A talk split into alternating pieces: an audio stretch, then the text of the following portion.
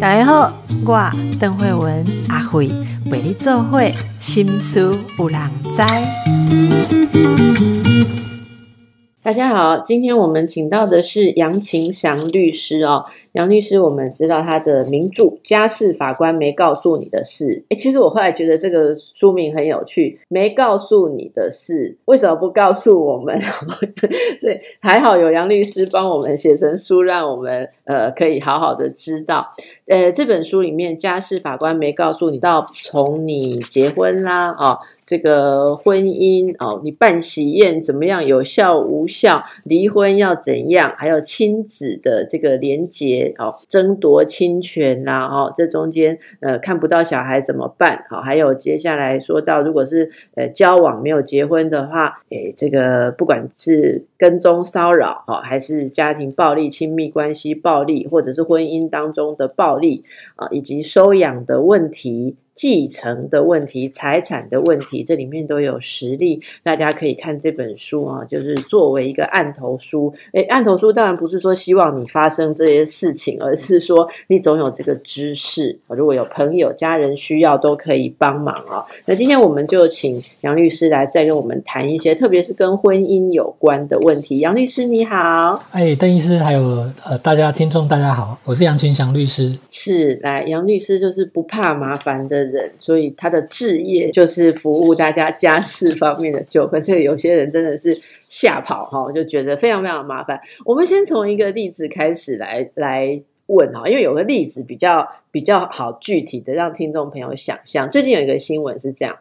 呃，这是女网友哈。发的文，他分享的啦，哈，那这个我们是看这个脸书啊，那个靠北老公二点。我们先说，我们我们都不知道这一些事情到底发文的人他真实度好如何啊？但是我们就是拿这个来让大家可以想象跟讨论一下哈。这这个文章是说，她的老公哈在几年前在股市有赚钱，据说赚了六百多万，还买了一辆特斯拉。之后，她就辞掉工作，而这位老公的工作本来是月入十六万元，我没有念错哦，不是一万六，是十六万元哦。他就专职做这个股票当冲哈，不过投资之路却不顺利了。二零二一年，应该说他前面赚六百多万元是二零二零啦，那二零二一就只赚二十万。那不就差很多吗？好，那吃饭都成了问题，今年就更惨了。据说，呃，到目前呢，半年过了，已经赔了啊。第一年赚六百多万，第二年赚二十万，然后第三年才一半就已经赔一千万。所以为了筹钱，特斯拉也卖掉了啊。这这位太太就劝老公要收手，不要再做这种风险的东西，因为啊。已经生活没有办法过，可是对方没有接受太太的建议，于是，诶，我们这位发文的女网友是为了这个事情而准备要离婚了哈，所以大家就有呃很多的讨论呢，除了讨论说夫妻同不同步啊，另外一个人涉足风险，呃，会影响到自己的生活之外，就开开始关心说，诶，啊，像这样离婚的话，财产分配会遇到什么问题呀？哦，那律师像您比较专业，您看到这样的故事，你你你眼睛会锁定在哪些关键点？是不是跟我们有没有什么不一样？我我觉得眼睛应该也是一样，锁定在说这个二零二二年，今年更惨了，我都不敢看我的这个投资明细。今年真的是，然后二零一九、二零二二零二零二一，大家大家来的太轻松了哦。那我我，但是我我我我自己心里会觉得说，看这个问题的话，我觉得其实可能一开始在离婚的部分都会有一点打打打个问号，就是说这个先生如果没有其他对这个太太不当的行为的话，他就是一个投资失利嘛。那做生意有赚有赔啊，哦，那你要进场之前都要有所风险的准备嘛。那先生做生意失败了，这是一个可以离婚的一个事由吗？哦，我我觉得也许那我们之前在这个婚姻礼堂当中，大家不是会交换一些誓约吗？不管你的这个人生是有高有低，生老病痛，我都陪着你吗？没有哎，我我我都劝我的个案哦，结婚的誓约要改成说，如果你有固执不良嗜好。然后就是例如赌博啦，或摄入一直赔钱，会拖垮全家人的状况，我无条件 要离开你。OK，好，那我觉得这个问题应该锁定在说，这个先生他在把月入十六万元的工作辞掉，去做股市当冲哦，这样子的一个行为的时候，太太知不知情？太太当时当时是开绿灯还是闪红灯？哦，那如果你太太都是红灯，然后你说不要去，你还拼命的要往那边去钻下去的话，那先生赔了，那如果那真的弄到负债了，那确实有可能会成为离婚的室友。可是如果当时太太也是亮绿灯啊，诶，你做的不错诶，我看你干干脆来做全职的这个操操操盘手好了，那太太事后可以说。先生这样做做错做差了，所以他要为结果负责，所以我要离婚吗？哦，那这惨了，那不就又像你刚刚讲，难怪你们家事家事律师、家事法官要要有那么多的市政，那么多的 line，那么多的 messenger，因为这样子两个人当初那个 line 都要挖出来看，说你是赞同你老公还是不赞同你老公？真的哦，真的真的都挖到这个程度，真的。那。好，那如果我们这样讲，因为看起来像是他一路都有一点，可能有一点反对。我先我先这样猜啦，假如他都有反对，也有记录，好不好？哦，这这是让我们觉得非常困难。哎，你哪被欢对拎昂上要赶快录音哦，或者要用打字的，还 要留下来说，我今天有反对你投资这个东西哦，以后万一赔了哈。好，那假设他有反对。那现在他也真的想离婚啊？那这个你说这样想离婚，我们也可以想象了。对这个太太而言，万一有小孩的话，他会觉得说你不愿意回去上班，有固定的收入，然后你又一直在玩这个，会不会再赔更多？赔到我们搞不好连住的家都要卖掉，或者怎样？所以他会想要做切割。这可能很多人有这种经验哈。那万一现在这样子离婚呢？首先先问一件大家在意的事情：那她老公赔的部分也算她的吗？她也要分摊？吗？不不会啊，不会啊，除非这个太太有在这个可能可能先生如果他为了要去呃借借一些钱，然后有请太太当保证人，才会跟太太有关系。不然的话，先生自己把自己的钱赚过来，自己再赔掉，这跟太太一点关系都没有。那但是剩余财产分配来来讲的话，先生的假设他的正资产，他的积极资产、积极财产已经是呃不足以清偿他的负债。那他这样子一扣下去，它会变成负数嘛，对不对？所以剩余财产分配的时候，我们还是把它算零。哦，太太也不用再去填补他的洞。哦，他他的积极财产就变成负，你讲这样子，你讲这样子，大家现在就通通俩工了。我跟你讲，为什么？我我觉得一般的太太会怎么想象？我们这种无知妇女的想象的感受，我觉得这已经不是想象，这不理性，这是感受。这感受就是说，你自己一个人去乱搞。好，然后你搞掉一千万，可是我们在分配财产的时候是用我们两个人共同。假设我们是什么呃财产要分配的时候，不是全部的财产要扣掉负债嘛？好，假设他是有负债贷款或者是卡债或什么，呃负债扣掉剩下的来分。问题是这一千万被本来本来我可以假设我。如果有一多一千万，我有五百万呐，我可以分五百万。可是这全部都是你自己人一意一意孤行去把它赔掉，可是我却也少分到五百万，所以我等于也被拉进去。你玩股票做我不赞同的事，也吃掉了我的财产嘛？就就有很多人会在这一点上面觉得转不过来嘛？一定有吧？一定你有你有客户会像我这样不讲理的吧？首先哈，这个剩余财产分配是算先生跟太太个别的资产的一个数字。就是先生他的账户有多少钱，他有没有名下有没有不动产，然后扣掉他的负债，这会算出一个数字 A。那太太的部分，他的账户跟他的不动产，然后他有没有负债，他会算出一个数字 B。那 A 减 B 有没有一个正数？那 A 减 B 如果除以二的话，就是太太可以跟先生要的的钱。那可是如果先生是他的资产扣掉负债，就已经是零了。那就变要分我分太太的啦，反而有正的。那这样子，先生要向太太请求剩余财产分配吗？那也可能不一定，因为法院还是会有一个条款可以调整，就是说，如果先生因为投资失利才造成他的资产是零，那他向现在来跟太太分剩余财产分配是不公平的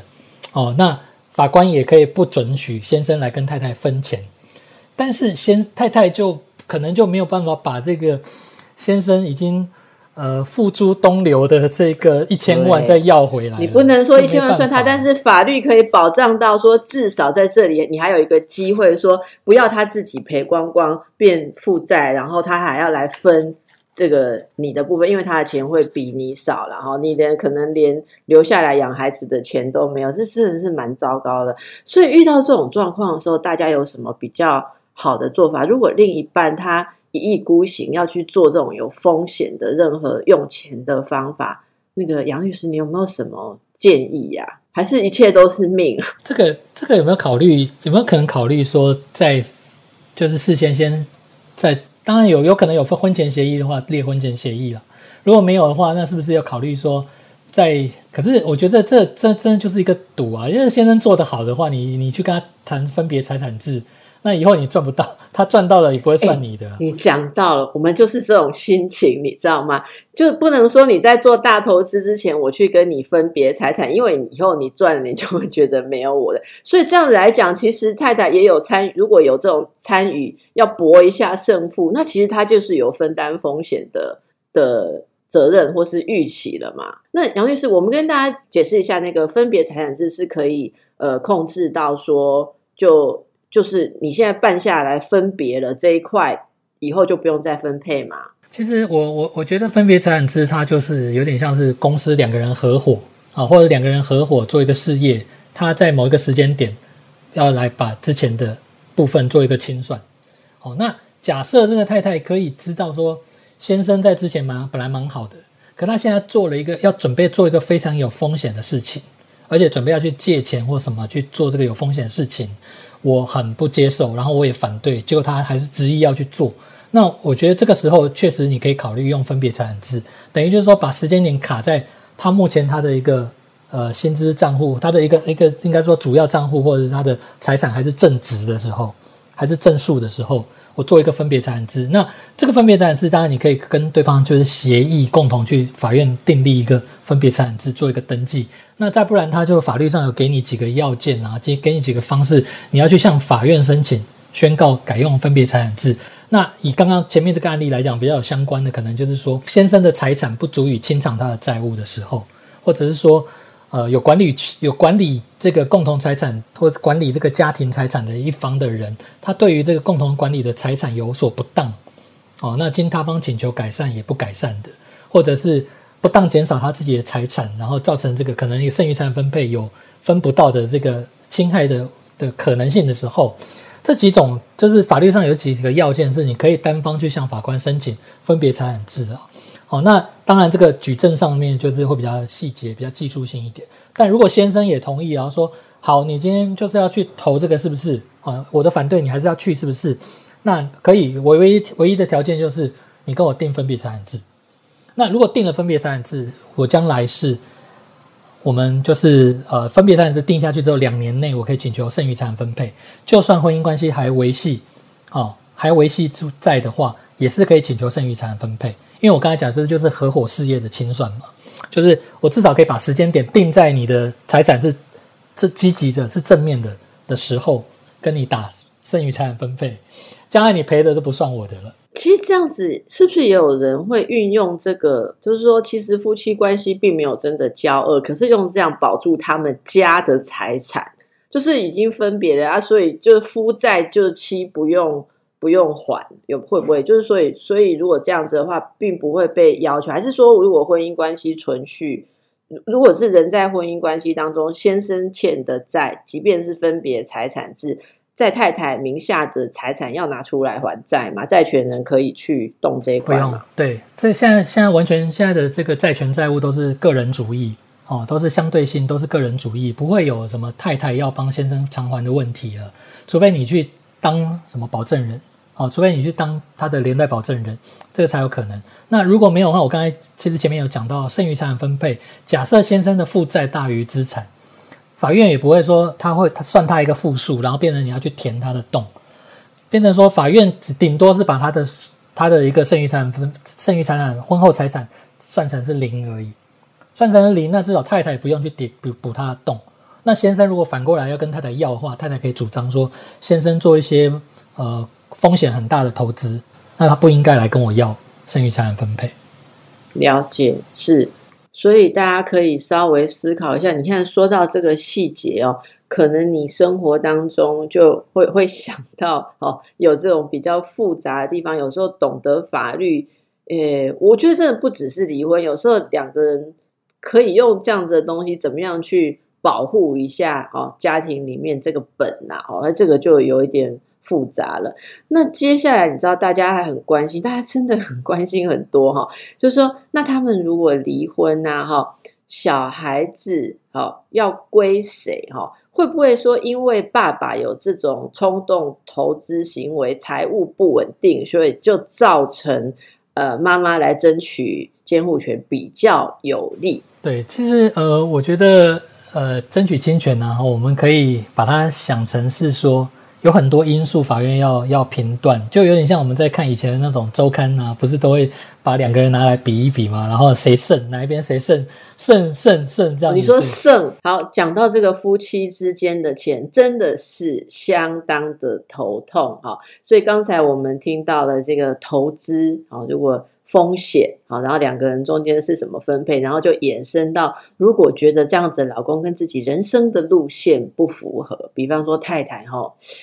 也心脏没有那么强，所以是受不了。先生这样子会影响到他的心理、性命的健康都有可能。如果他们真的离婚有小孩，会不会太太可以去争取说，因为哈这个爸爸的诶投资观念、人生观念就是不稳定哦，所以小孩子我不要给他。共享监护权或不能给他，所以还是要给我。这会不会影响到判决的看法？呃，应该是说法院对于子女的这个监护权的一个判定，它基本上是未成年子女的最佳利益。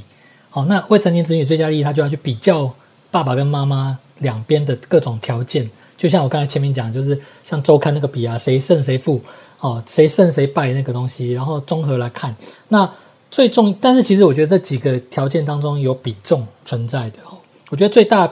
有比比较比较重的比比例比较高的，我觉得应该是在于亲职能力了。哦，亲职能力其实是职是职业的职哈，就是亲职能力其实这个东西就是很很很抽象，但是它就是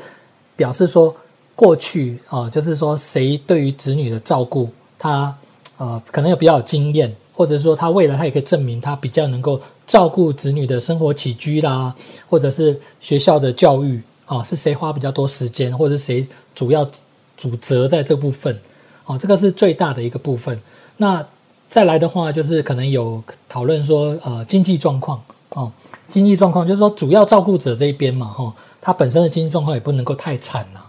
他不能太惨到说一直都要仰赖对方给抚养费，他才有办法带小孩。哦，所以经济状况并没有绝对，并不并不是说谁谁非谁最有钱，我们就比较 favor 他。哦，那这个是不一定的，因为现在那个呃抚养子女这个部分可以由两方来挹注抚养费。那再来的话，还有呃支持系统，就是说啊，你除了你自己之外，那你有可能你要去呃嗯，你可能要去做别的事情，采买啊什么的。那你有没有人可以帮助你、协助你？你的支持系统是谁？那或者是说你接送小孩有没有问题？你有好几个小孩，需不需要有人帮忙接送？哦，那有支持系统当然比没支持系统好一点了。哦，那。那再来的话，就还有一个就是友善父母，友善父母原则，就是说，当因为因为子女被被被两边拆开，他在两个家当中，那呃，他可能也需要跟对方维持维持一定的关系。那你当主要照顾这一方，你有没有那样的一个呃包容的心，和宽广一点的心去去接受，就是说子女跟对方互动？如果你这个地方你都是。非常排拒对方跟子女互动的话，那我觉得可能这个部分就需要加强，因为你在调解过程当中会被被做这种社工的访谈啊、报告，做一些报告、访视报告，这过程当中，可能就你的这个友善父母父母的这个观念也会做评估的。律师，那是有没有一种补习班还是考古题可以恶补？说就是。希望要在这些条件上要表现出什么样貌，比较会被认为说 OK。我我觉得这个你就是跟你的律 跟你的家事律师好好聊一聊啊。家事律师可以开这种补习班啊，应该蛮受欢迎。我不我不知道补习补习班啦，我觉得就是一种，就是你在跟他面谈的时候，你大概就要知道哪一些东西是你要准备的。然后还有，当然还法院也会有开亲职教育课。哦，那当然你可以去听一听，知道一下法院比较喜欢怎么样子的父母亲。法院比较喜欢什么父母亲？这点真的是很无奈。我我觉得哈，来跟杨律师聊聊，你知道每一个时代对于怎么样的父母对孩子比较好，其实观念是有时代的改变。嗯，我我我觉得就像说以前呐，哈，在很久很久以前，我们辅导的家庭案例，可能说，比方夫妻之间有一个人是所谓的有过失而导致要离婚，例如有外遇啊，或者说怎么样。那通常这个人常常会呃净身出户哈，就是说失去一切，包括孩子的敬重或他配不配当父母这些东西，可能都会被认为是很不好。可是时代慢慢的改变，我觉得现在哦，越来越多法官认为，夫妻如果是有这个外遇，或者说有这个相处不好的问题，不见得是一个人单方面造成的哦，这是两个互动的结果，所以比较不会把。呃，错误完全，或或者说会想象说这个人就是人格不堪，他才会做出这样背叛家庭的事情。我觉得这种观念已经很多很多时候比较成熟，比较改变了。所以，我我觉得现在对于像呃这样子的人，可不可以当父母，就有改变。还有很多很隐微的改变，例如在我的专业里面哦，控制欲太强哦，很多我们心理啊或社工这个领域的人，觉得这是一个很不好的善。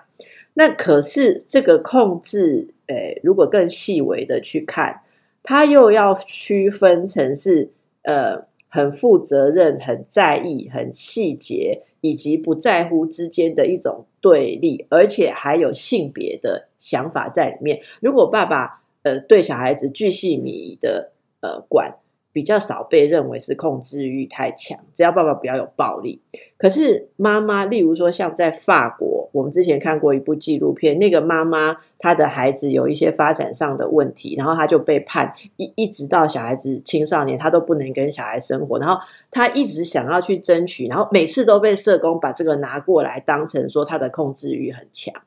或者说她是为了自己想要争取小孩，所以她在一直一直判。败诉，然后到最后，小孩回来尝试，他把他争取到小孩回来，试着跟他生活。说这过程当中很多事情也都有争议性的被认定。例如说，他我印象非常深的是，他写给小孩的一些呃信件，就说“妈妈爱你，妈妈爱你”，被社工拿来论述是情绪勒索。说一个妈妈不断的需要跟小孩子讲“我很爱你”，是情绪勒索。可是你看这个法国这样，在在我们的文化里面，搞不好就会觉得说。这个妈妈如果有能能够在在争争这个监护权的时候，拿出我曾经跟小孩子通信里面，我有表达很多妈妈的爱，搞不好被人家认为说这个是很好的表达。所以我觉得这些东西都还蛮复杂的哦。我就是说，这个大家可以好好的去想想。像这个这个是我这端看到，不知道律师有没有什么看法跟补充？我我我真的是觉得，我我我很同意，就是说刚才讲到前面讲到外遇的部分哦，就是。呃，外遇的那个人，假设他是平常负责小孩子百分之七八十的事情的人，所有的联络部，所有跟老师的互动都是他在做。我们会用外遇这件事情来把他扣分，扣到说他不适合担任主要照顾者吗？我觉得现在的法院也许会比能够比较呃把这些事情拆开看了，因为外遇毕竟那个是父母亲之间的问题，那。关于前面所讲的未成年子女的最佳利益，这个跟父母亲的感情选择其实可能呃不完全有有一点点相关，但是它可能不能够说是决定性因素。所以我觉得最重要应该还是看亲子能力如何。就是如果而且我觉得其实很多父母亲纷争，他们就是面子之争啊，觉得是说你你背着我偷吃，然后我当然侵权一定要争到啊，不然我怎么跟我的家人交代？我怎么跟其他朋友交？让怎么别人会怎么笑我？啊，譬如说老公跑了偷吃了，然后我监护权还让给他，或者是老婆偷吃了，我监护权还让给他，他们会有这种面子之争，然后就忽略了真的未成年子女最佳利益。其实反过来也是主要照顾者，他是一种责任，他不是享乐。一你一到五要帮小孩做的那些柴米油盐，那些所有的那种啊。那种什么准备上课的事情啦，哦，洗餐袋、洗袜子这些事情，我我想，我想是你自己要知道，你争取到这个是一个责任，而不是为了面子之争然后想要把对方排拒在外。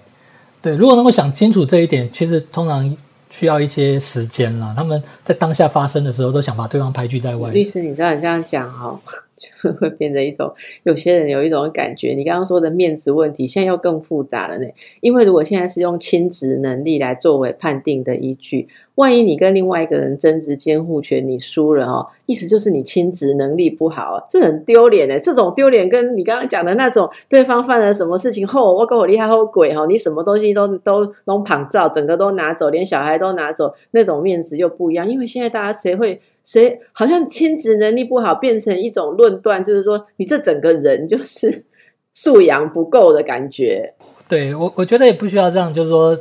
用这种胜败论嘛，其实我认为，因为我们现在现在跟很多的这个团体他们互动，然后我也觉得有三个字很好，就是共亲子。其实跟孩子相处，你会发现，其实后面值胜于量。如果我今天是一个爸爸，我觉得我可以发挥的地方是我，比如说我是儿子，我我可以发挥的是我在我的探视时间带他们去去发展他的运动，带他去参观一些可能。呃，可能爸爸他是理工专业，那可能对于这种理工的这种呃一些活动啊，或者是一些一些一些呃科学科教馆啊这些，你可以给孩子比较不一样的一个刺激，或者是不一样的一个资源的时候，你可以在你探视的时间好好做这件事情。那当然你也监督他在被主要照顾者的时候，他做的好不好？这个不能说你的亲职你就比对方差，而应该是说你的亲职应该发挥在不同的面向。平常的那些一到五，我觉得父母亲回到家累得要死，自己吃完饭洗完澡都已经晚上八点多了。你跟孩子相处的天伦之乐时间有多少时间？哦，那可能都没有多少时间。所以我觉得一到五争取到的人，真的是把责任扛在自己肩膀上的人。他可能没办法像另外一个人一到五，他晚上翘脚看电视啊，跟朋友去去吃饭啊，去玩啊，只有假日才跟跟孩子陪着。所以有时候我会劝当事人说。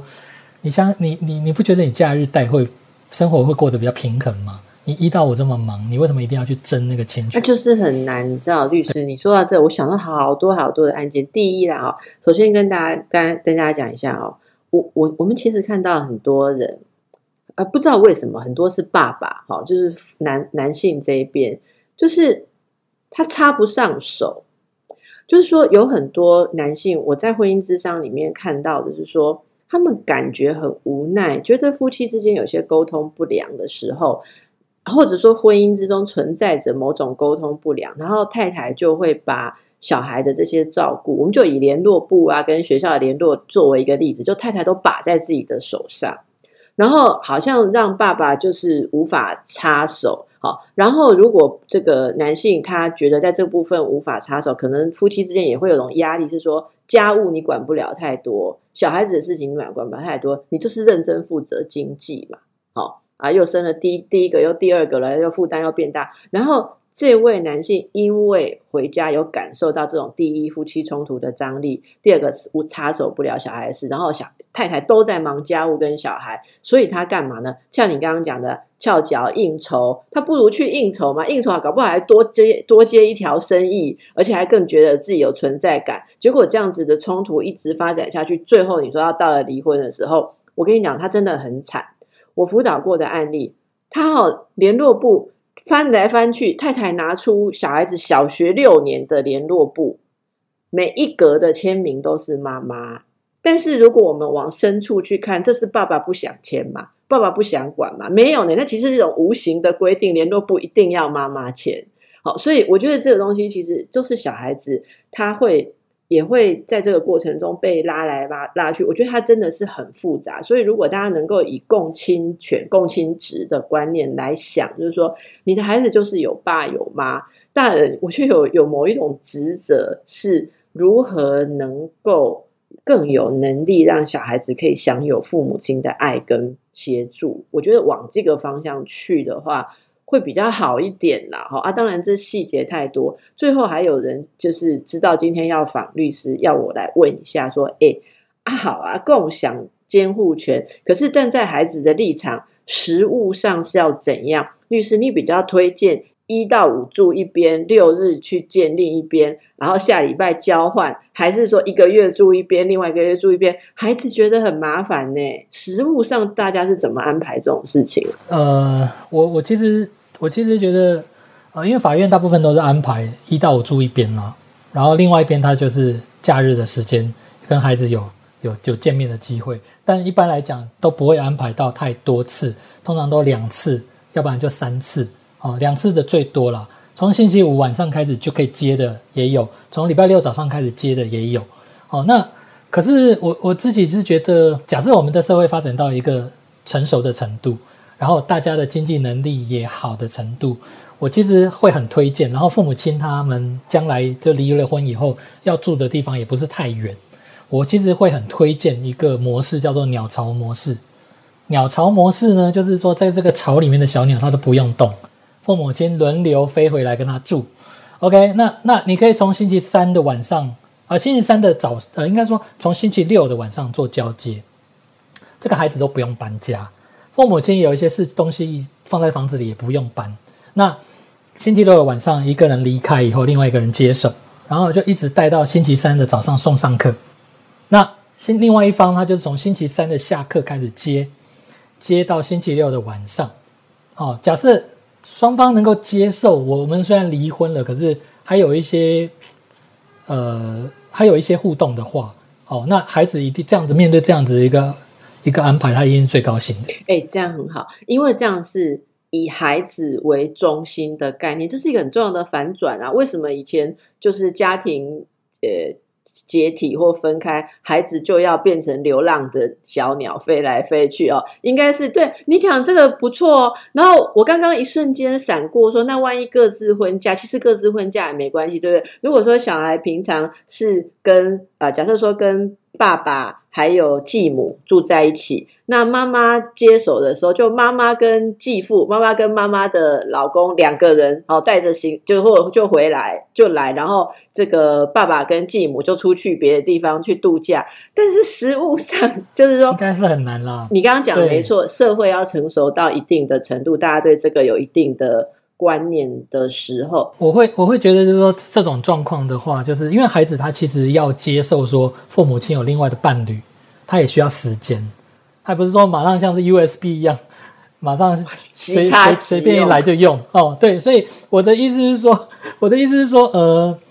其实如果他们就是鸟巢模式的话，父母亲有另外交往对象的话，我觉得先在外面发展了，然后等到更就是给孩子给孩子带到外面去见面，对，给孩子一个稳定的巢。哦，我觉得这个观念很好。好的，我们跟杨律师哦谈到了这个婚姻的黑暗。这复杂，然后讲到孩子，孩子要在这样子的呃状况下成长哦，可以尽量以孩子的稳定来想。刚才说鸟巢模式，我觉得这是一个。蛮好的概念，但是这是当然，两边要有一定的成熟度，社会要有一定的成熟度，整个生活方式大家能够支援，这样的话可能会比较好一点啦。哈，那另外啊，我们还有一个例子来请教一下哦，就抚养义务这方面也是大家好奇的部分，因为最近我们有看到像是名人的新闻哦，就是呃也有形象很好的名人啊，竟然被他自己的这个亲人哦。就是有有提出说有纠纷哦，那像这样子的问题，就是说什么呃，假设家人特别什么舅舅啦、哦叔叔啦，利用父母年老哦，然后就呃拐他入下说同意啊，例如说把这个保险金哦保单还是什么东西，呃受益人要改成谁给谁，结果在自己不知情的状况下，你这些呃亲戚亲友。就把你父母的一些财产啊，特别像是保单这种有有直接可以给受益人的东西哦，呃，改成自己那边，然后再解解保单，然后汇到自己的账户。这个东西呃是当然可以去 argue 哈，就是说去呃证明说父母。被引诱签下这个东西的时候，是不是已经有失智？可是像最近那个艺人贾永杰的事件，就还牵出说对方又反过来，好像就是说，好像爆出说是没有探望老人家，你们没有抚养老人家，哦，没有尽到这些东西，就是造成很多很多外人看不懂的乌龙。那我们当然也不知道人家家里的乌龙是这样。是怎样了。可是律师一定看过很多家族这种纠纷，对不对啊？这个事件里面有什么要注意的事情？对，就是呃，我觉得类似这样的事件，可能就是在我们年老的长辈，你会担心他的财产安全哦，他可能去呃，假设说他他可能就是一不小心就在网购啊，就下单买一大堆东西，他不需要的东西，或者是他被一些那种呃，可能有一些这种推销的这种手法逼让他去。啊，签了一些很多的这种契约啊，其实很多了哈，就是不同的这种这种标的的啊，甚至啊，灵骨塔的也有，然后甚至刚才讲的保险的，当然不必要的过，就是也许不知道不管必要不不不必要啦，因为我觉得讲到各种各种呃面向的话，都都都很难说。但是我觉得，如果你担心他的一个财产安全的话，你可以考虑看是不是去做辅助宣告或者是监护宣告。哦，当你是他的子女的时候，你担心他被其他人所、所、所可能去误误导，那你可以考虑向法院申请一个辅助宣告跟监护宣告。那这两个东西就是说，监护宣告是他已经完全丧失了他的一个意识能力，他可能完全没有表达意识能力，他连可能连连一个十位数加十位数的相加他都加不起来。哦，那那另外一个辅助宣告就是说，他的意识能力没有到完全丧失。你表面上看起来他好像还是个正常，可以跟别人打招呼啊，买便利商店买东西啊。可是你如果叫他去，呃，再跟他讨论深一点的东西的时候，他可能就没有办法讨论下去，没办法做决定，或者他做的决定是很奇怪的。那这个有点像是我们讲的，有点像失智哦，失智这样的一个状况的话，那你可以考虑做辅助宣告。那监护宣告、辅助宣告，法院都会安排一个监护人或辅助人。等于就是说，他当做是一个 goalkeeper，就是说可以帮助这个父母，呃，帮助这个父母亲，就是看管他们的一个财产安全。哦，当他们的这一个呃财产需要做财产行为的时候，可以有这个辅助人或或是监护人带他们，或者协助他们去做做做决定。这这我觉得是可以考虑这样做了。嗯，那除了这个决定之外啊，这种。到底怎么样会被认定是弃养父母？哈，对，呃，其实我觉得弃养父母，当然这这个新闻事件当中，我们不知道实情如何，但是我感觉上有一点是双方在在在好像争个，因为它已经变成一个媒体议题了，好像大家为了要争一个要要社会帮哪一方说说说啊评理，然后他们所讲出来的丢出来的其他议题，然后那。呃，就好像是想要赢争取一方的认同啊，但但是我是觉得弃不弃养这个东西，有时候也不是子女单方想要养父母亲，父母亲就愿意给你养啊。他他有些父母亲根本不喜欢跟子女子女住在一起，或者是说他希望子女奉养他的方式有不一样。对，所以弃养是一般的论定是指子女有没有给父母钱吗？应该不是，因为所谓的这个抚养义务，当然还是看说。父母亲本身，第一个他本身有没有啊无法维持自己生活的的状况？例如说，他他就领月退，他就领月退，或者他他名下有非常多的房子，然后他房子可能有可以可以出租啊，可以收租啊。其实这个时候还不会要求子女一定要给给子父母亲这个抚养费用哦。当父母亲的经济能力可以的时候，不会有说你不养不给他抚养费就就不养他。那当然。法律我觉得法律是有有它的极限的啦，就是关于子女有没有探视父母亲，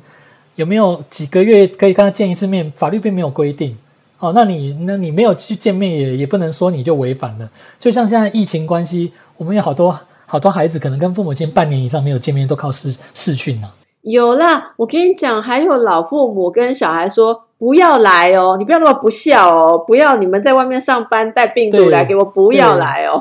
对，尤其你北部病毒很多，你不要来我们中南部。所有之前都有听过，所以所以我觉得弃养这个东西是一个抽象的社会概念，它并不是法律的一个一个呃概念哈。法律上的概念只有说未尽抚养义务了哈。那未尽抚养义务，如果真的父母亲已经无法维持自己生活了，父母亲是可以对子女提起抚养费的给付的哦。当然，他也有那种抚养方法的问题，就是说他可能父母亲可以可以要求子女要营养他，就是。把他迎过来奉养，然后也可以要求是，你不用把我接过去奉养，但是你是请要付钱给我生活费。大部分都是后面这种了。律师，你刚刚讲到第一个啊，父母亲可以要求子女营养，那意思就是说，我我我们用白话一点来讲，所以大家的婆婆可以发出一个讯息，说就要来住啊，儿子媳妇要接受，不然会有事哦。这个这个问题哈，我跟你说，我真的本来也都没想过有这种有这种案件的。但是因为我前阵子看到另外一个案件当中，真的有讨论到这个议题，真的有讨论到这个议题。法官要问当事人，你主张的是要营养还是要给抚养费？那我可以告诉大家，各位媳妇可以再放心一下，就是百分之九十九的百分之九十九点五的哈的的的 case，大部分都是去要求给付抚养费了。没有到说要求要去营养了，因为我觉得营养的东西也不是说你要求了，法官认为有，他一定得这样判，因为那个是所谓的一个法院的裁量权，他可以去评估双方两边居住的状况，啊，他居住家人有多少，有没有足够的空间跟人力可以照顾他。那如那如果你家的人力空间根本都不够，法官也不会说硬要判说父母亲要让你。我啦，但是你这样讲，我们大家还是会很很错，就是说，因为很多人家里的空间是够的，好，那你就要考虑好，我觉得这些细节，就大家说这封天天还没有更放心哦，只有更紧张，不是？我觉得哦，法律。它有趣的地方是，它考虑到人伦的多种层面。我我们今天讨论这么多，当然有很多大家继续去呃书里面，或者有机会哦，可以这个追踪我们的杨清香律师，可以去那个请教。这家事法官没告诉你的事有很多，其实是家事法官也没办法决定的事也很多。这是整个我们的社会文化，大家可不可以一起成熟，然后让人与人之间很多，尤其是家事哦，家庭这个复杂的地方，可以很多事情用比较较。合理的方式，尤其大家都培养更好的一种。一种容纳能力，那冲突会减少，这是我们大家一起要努力的啦。所以，如果大家万一遇到这样的事情，你要找到像杨律师这样子，又有人性，呃，又有专业，然后又熟悉，然后又还可以劝你人生哲学的哦，那这个就看书好不好？书哦，后面还有附录，如何选择你的家事律师哦。哦，我不要帮大家念，因为你们为了看这几页也要去买书，这样是有值得的。今天很谢谢杨晴祥律师来跟我们做很多的解释，谢谢大家。谢谢邓医师，谢谢。